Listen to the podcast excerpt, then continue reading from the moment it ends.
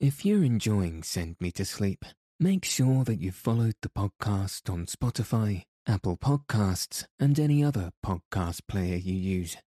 Also, if you have a moment, please rate and review the show on Apple Podcasts and Spotify. All of this really helps the show reach new listeners, and you never know, your review may convince someone to listen and lead them to a good night's rest, which I hope you all agree is worth sharing. Thanks so much for your listenership and support.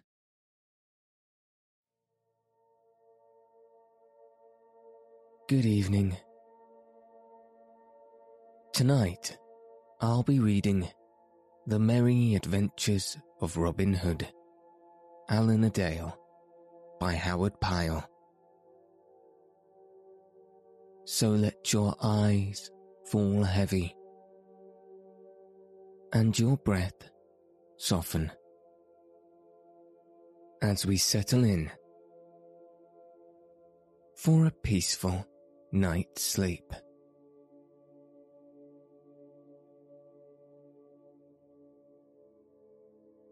Robin Hood and Alan a Dale.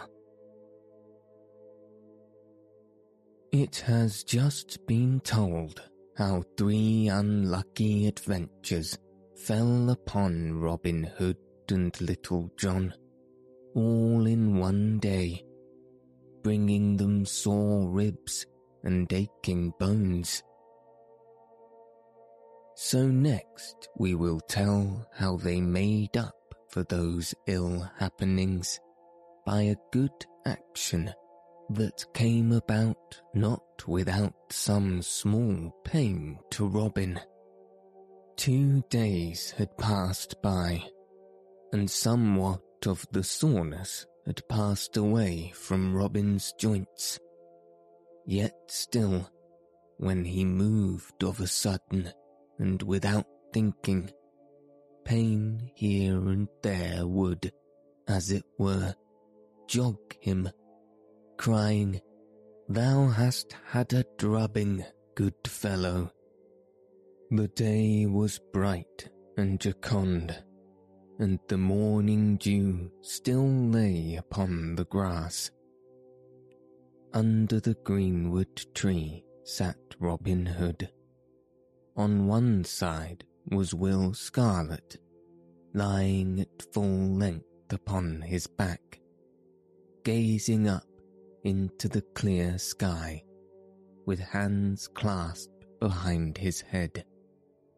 Upon the other side sat little John, fashioning a cudgel out of a stout crab tree limb. Elsewhere upon the grass sat or lay many others of the band. By the faith of my heart, quoth merry Robin, I do bethink me that we have had not one to dine with us for this long time. Our money groweth low in the purse, for no one hath come to pay a reckoning for many a day. Now busk thee, good Stuteley, and choose thee six men, and get thee gone to Fosse Way or thereabouts, and see that thou bringest someone to eat with us this evening. Meantime, we will prepare a grand feast to do whosoever may come the greater honour. And stay, good Stuteley, I would have thee take Will Scarlet with thee, for it is meet that he should become acquaint with the ways of the forest. Now do I thank thee, good master, quoth Stuteley, springing to his feet, that thou hast chosen me for this adventure.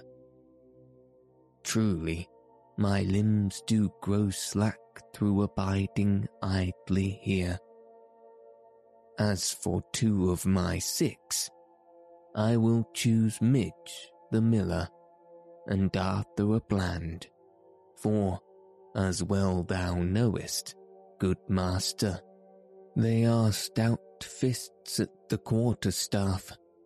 It is not so, Little John. At this all laughed but Little John and Robin, who twisted up his face.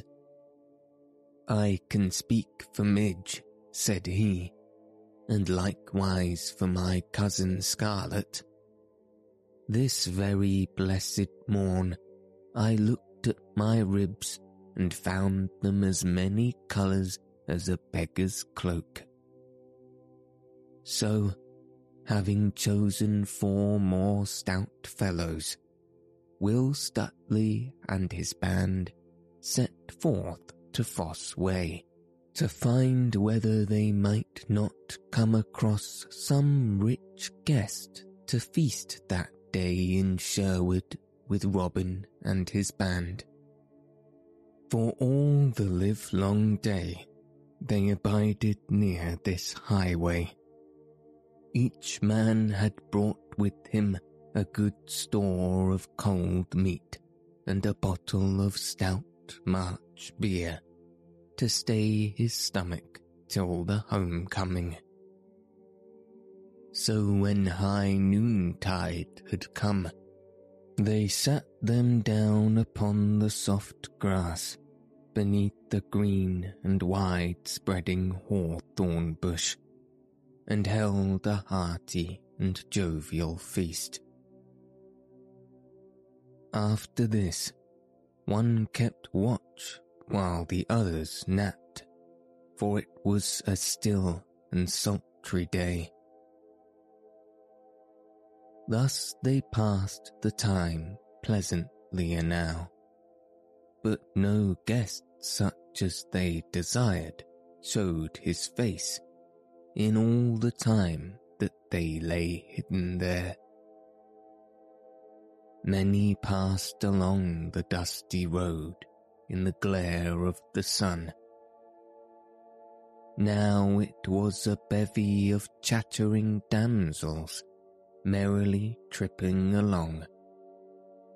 Now it was a plodding tinker, now a merry shepherd lad, now a sturdy farmer, all gazing ahead along the road unconscious of the seven stout fellows lay hidden so near them. Such were the travellers along the way, but fat abbot, rich esquire, or money-laden usurer came there none. At last the sun began to sink low in the heavens, the light grew red and the shadows long. The air grew full of silence. The birds twittered sleepily, and from afar came, faint and clear, the musical song of the milkmaid calling the kin home to the milking. Then stuck arose from where he was lying. A plague of such ill luck, quoth he. Here have we abided all day, and no bird worth the shooting, so to speak, hath come within reach of our bolt. Had I gone forth on an innocent errand, I had met a dozen stout priests, or a score of pursy money lenders. But it is ever thus. The dun deer are never so scarce as when one has a grey goose feather nipped betwixt the finger. Come, lads, let us pack up and home again, say I. Accordingly, the others arose, and, coming forth from out the thicket, they all turned their toes back again to Sherwood, After they had gone some distance, Will Stuteley, who headed the party, suddenly stopped. Hist, quoth he, for his ears were as sharp as those of a five-year-old fox. Hark, lads, methinks I hear a sound. At this all stopped and listened with bated breath, albeit for a time they could hear nothing, their ears being duller than Stuteley's.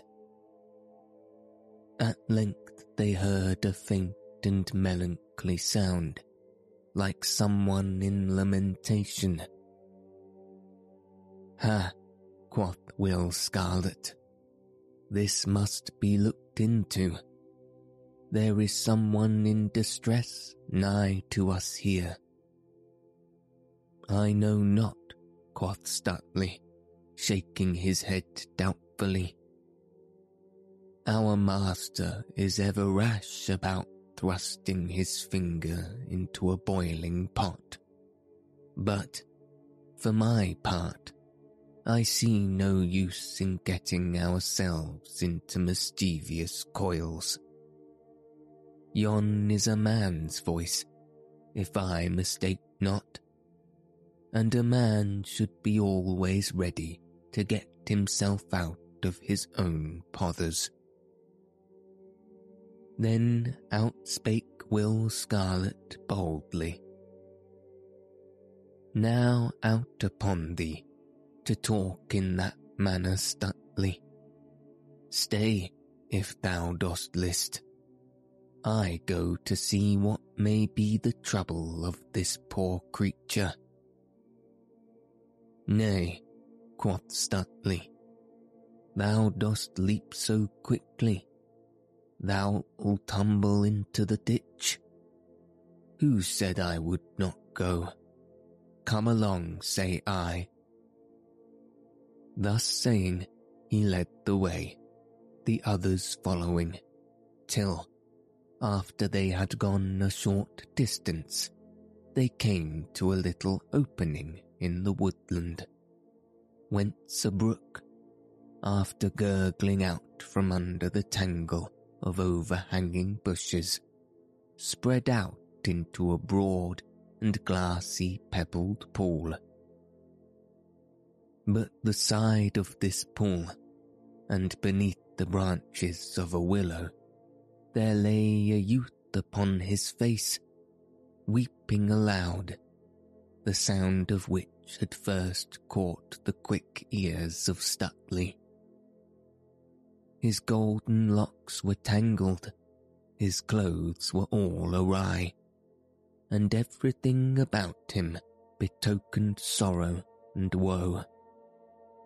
Over his head, from the branches of the Ulster, hung a beautiful harp of polished wood inlaid with gold and silver in fantastic devices.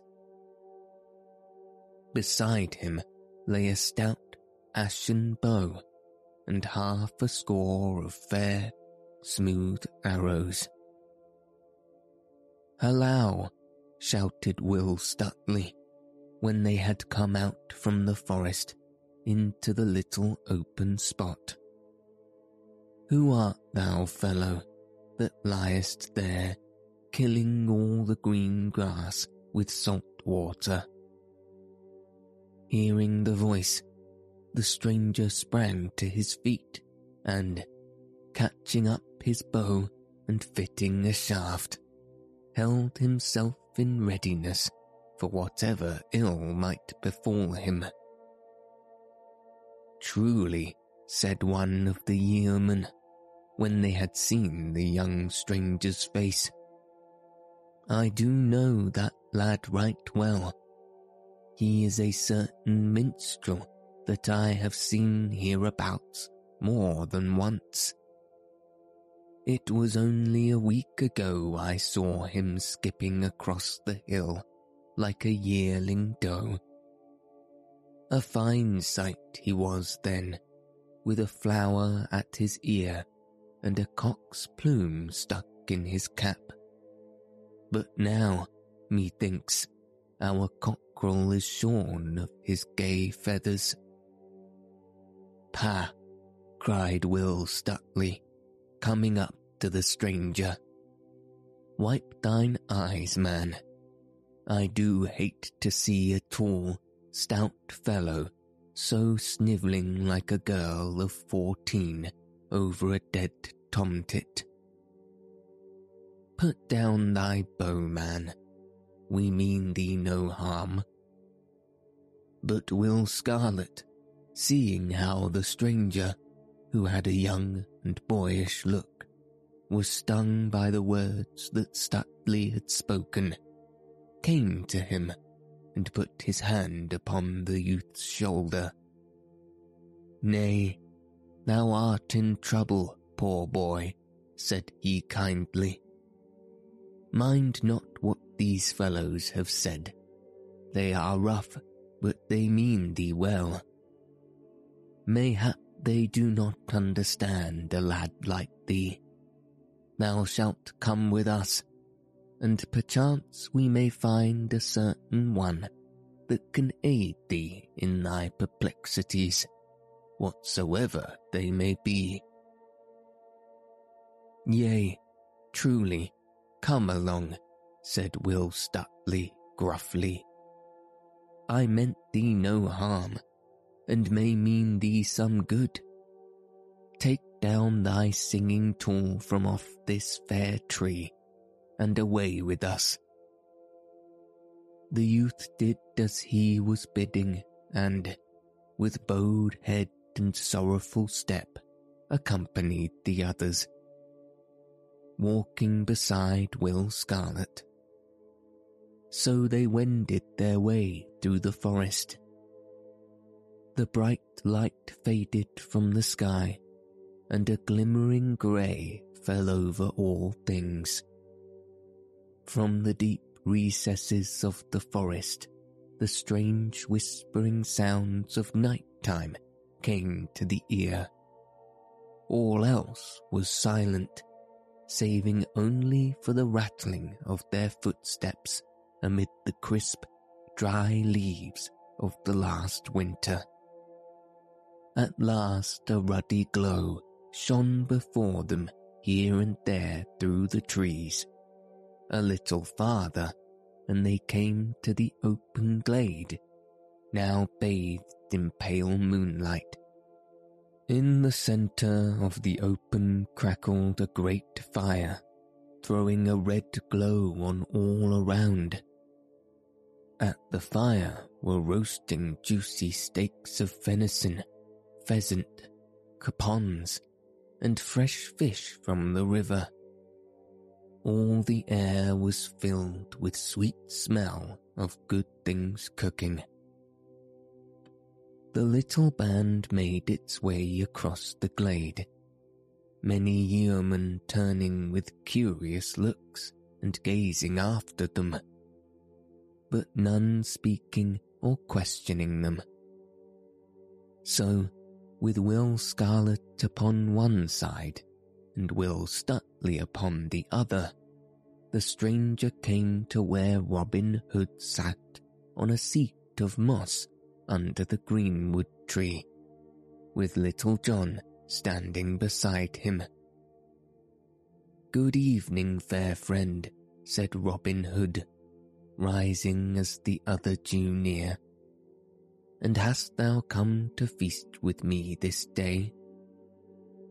Alas, I know not, said the lad, looking around him with dazed eyes, for he was bewildered with all that he saw.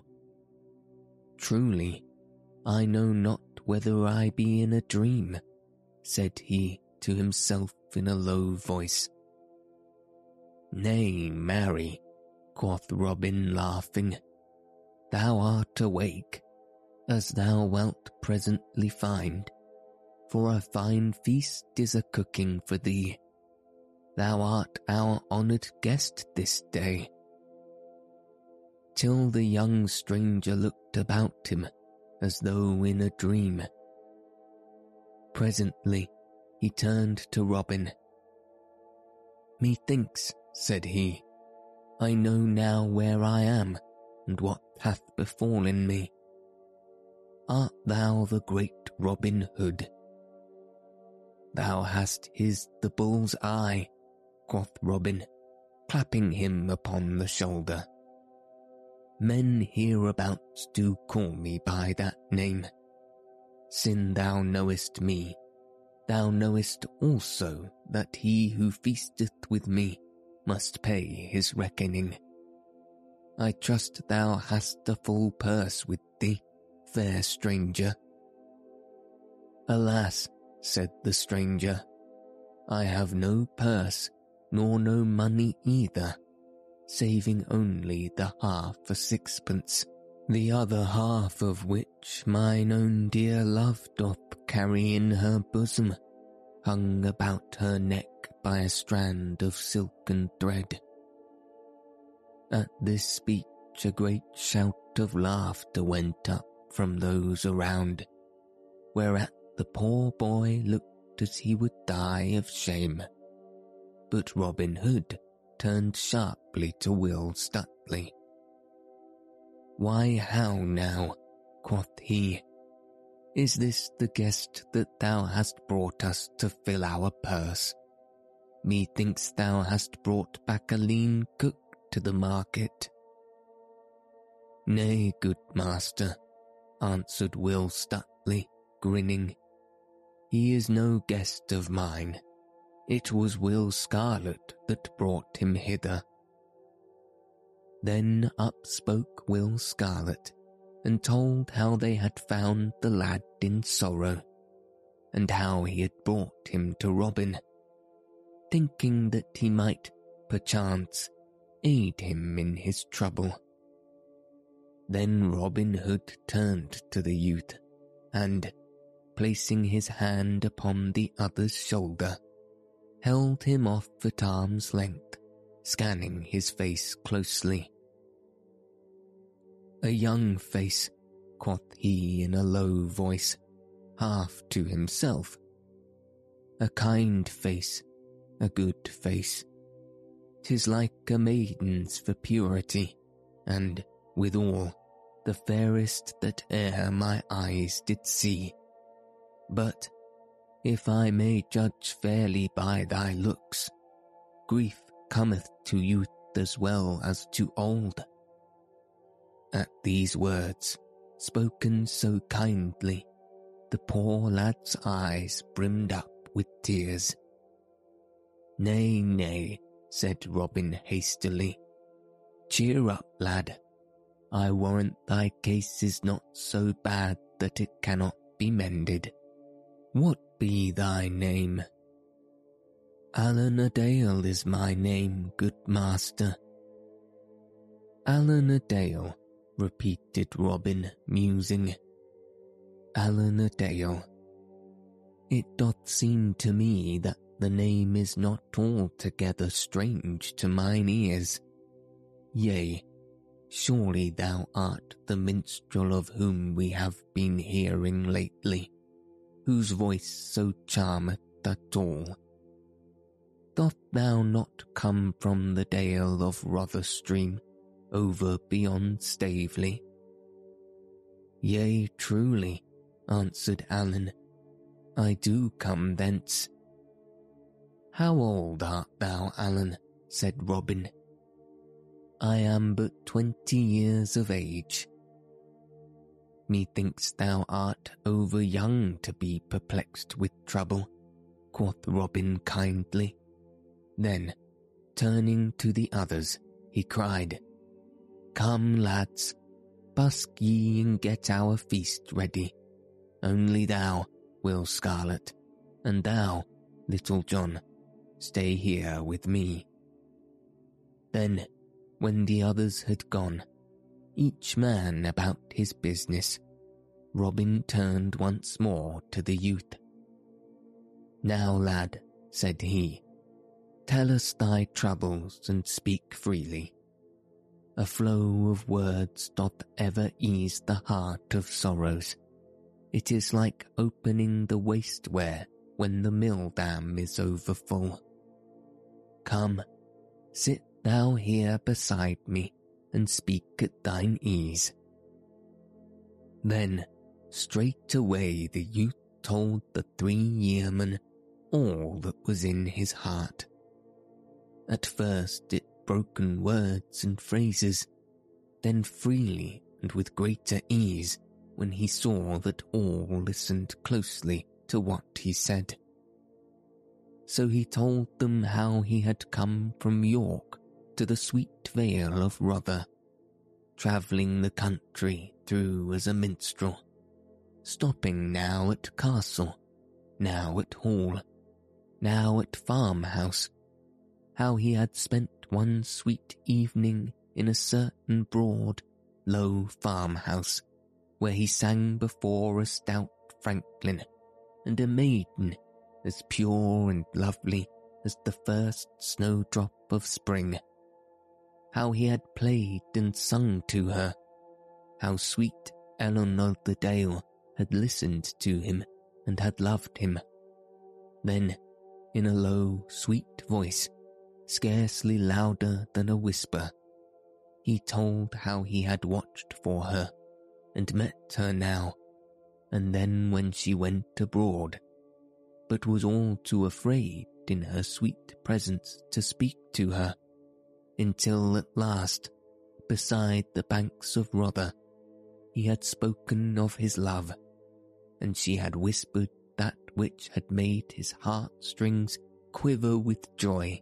Then they broke a sixpence between them and vowed to be true to one another forever. Next he told how her father had discovered what to doing and had taken her away from him so that he never saw her again, and his heart was sometimes like to break. How this morning, only one short month and a half from the time that he had seen her last, he had heard and knew it to be so, that she was to marry old Sir Stephen of Trent two days hence, for Ellen's father thought it would be a grand thing to have his daughter marry so high, albeit she wished it not. Nor was it wonder that a knight should wish to marry his own sweet love, who was the most beautiful maiden in all the world. To all this, the yeoman listened in silence, the clatter of many voices, jesting and laughing, sounding around them, and the red light of fire shining on their faces in their eyes. So simple were the poor boy's words, and so deep his sorrow, that even little John felt a certain naughty lump rise in his throat I wonder not, said Robin, after a moment's silence, that thy true love loved thee, for thou hast surely a silver cross beneath thy tongue, even like good Saint Francis, that could charm the birds of the air by his speech. But the breath of my body burst forth little John, seeking to cover his feelings with angry words. I have a great part of a mind to go straightway and cudgel the nasty life out of the body of that same vile Sir Stephen. Marry, come up, say I. What a plague! Does an old weazen think that tender lassons are to be bought like poulets on a market day. Upon him, ay, but no matter, only let him look to himself. Then up spoke Will Scarlet. Methinks it seemeth but ill done for the lass that she should be so quickly changed at others' bidding, more especially when it cometh to marrying of an old man as old as the same as Sir Stephen. I like it not in her, Allen. Nay, said Allen hotly, thou dost wrong her. She is as soft and gentle as a stock dove. I know her better than any one in the world. She may do her father's bidding, but if she marries Sir Stephen, her heart will break and she will die. My own sweet dear, I. He stopped and shook his head, for he could say nothing further. While the others were speaking, Robin Hood had been sunk in thought. Methinks I have a plan might fit thy case, Alan, said he.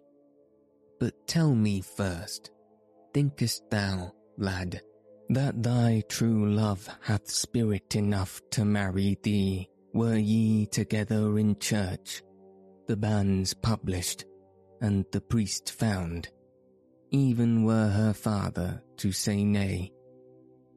Ay, marry would she, cried Allen eagerly. Then, if her father be the man that I take him to be, I will undertake that he shall give you both his blessing as wedded man and wife, in the place of old Sir Stephen, and upon his wedding morn. But stay, now I bethink me, there is one thing reckoned not upon, the priest. Truly those of the cloth do not love me overmuch, and when it comes to doing as I desire in such a matter, they are as like as not to prove stiff-necked. As to the lesser clergy, they fear to me do a favour because of abbot or bishop. Nay, quoth Will Scarlet, laughing, so far as that goeth, I know of a certain friar that, couldst thou but get on the soft side of him, would do thy business even though Pope Joan herself stood forth to ban him. He is known as the Curtal Friar of Fountain Abbey, and dwelleth in Fountain Dale. But, quoth Robin, Fountain Abbey is a good hundred miles from here and we would help this lad. We have no time to go thither and back before his true love will be married. Nor tis to be gained there, cos. Yea, quoth Will Scarlet, laughing again. But this Fountain Abbey is not so far away as the one of which thou speak, uncle.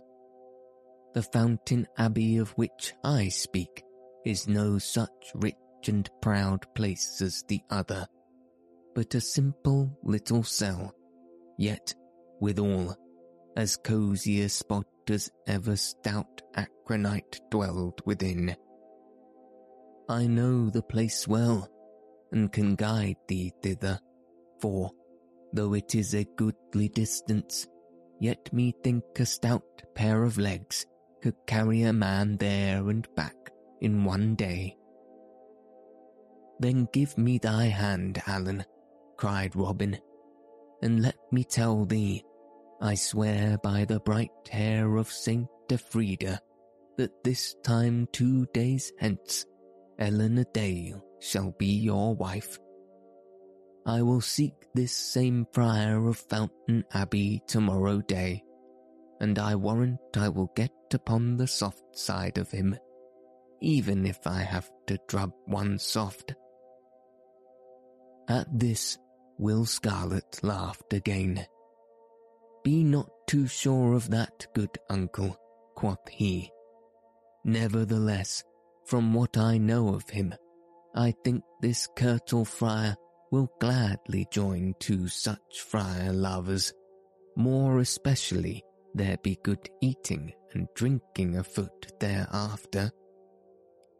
But now one of the band came to say that the feast was spread upon the grass. So, Robin leading the way, the others followed to where the goodly feast was spread. merry was the meal, jest and story passed freely, and all laughed till the forest rang again. Allen laughed with good rest, for his cheeks were flushed with the hope that Robin Hood had given him. At last, the feast was done, and Robin Hood turned to Allen, who sat behind him. Now, Allen, quoth he, so much has been said of thy singing that we would fain have a taste of thy skill ourselves. Canst thou not give us something? Surely, answered Allen readily, for he was no third-rate songster that must be asked again and again. But said yes or no at the first bidding. So, taking up his harp, he ran his fingers lightly over the sweetly sounding strings, and all was hushed about the cloth. Then, backing his voice with sweet music on his harp, he sang May Ellen's Wedding, giving an account of how she was beloved by a fair prince who took her to his own home.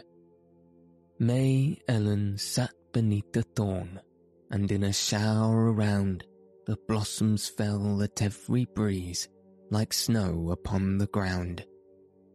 And in a lime tree near was heard the sweet song of a strange wild bird. O sweet, sweet, sweet, O piercing sweet, O lingering sweet the strain. May Ellen's heart within her breast stood still with blissful pain. And so, with listening, upturned face, she sat as dead in that fair place. Come down from out the blossoms, bird, come down from out the tree, and on my heart I'll let thee lie, and love thee tenderly. Thus cried May Ellen, soft and low, from whence the hawthorn shed its snow. Down dropped the bird on quivering wing from out the blossoming tree, and nestled in her snowy breast. My love, my love, cried she. Then straightway home, mid sun and flower, she bare him to her own sweet bower. The day hath passed to mellow night, the moon floats o'er the lea, and in its solemn pallid light a youth stands silently. A youth of beauty strange and rare within May Ellen's bower there. He stood where o'er the pavement cold the glimmering moonbeams lay. May Ellen gazed with widened scared eyes, nor could she turn away. For, as in mystic dreams we see, a spirit stood he silently. All in a low and breathless voice, Whence comest thou, said she. Art thou the creature of a dream or a vision that I see? Then soft spake he, as night winds shiver through straining reeds beside the river. I came a bird on feathered wings from distant fairyland, where murmuring waters softly sing upon the golden strand, where sweet trees are for ever green, and there my mother is the queen. Not a sound broke the stillness when Allen a Dale had done, but all sat gazing at the handsome singer, for so sweet was his voice and the music that each man sat with bated breath, lest one drop more should come and he should lose it. Then Will Scarlet stretched forth his hand and shook Allen a Dale's in token of fellowship, as did Little John likewise, and thus the famous Allen a Dale became one of Robin Hood's band.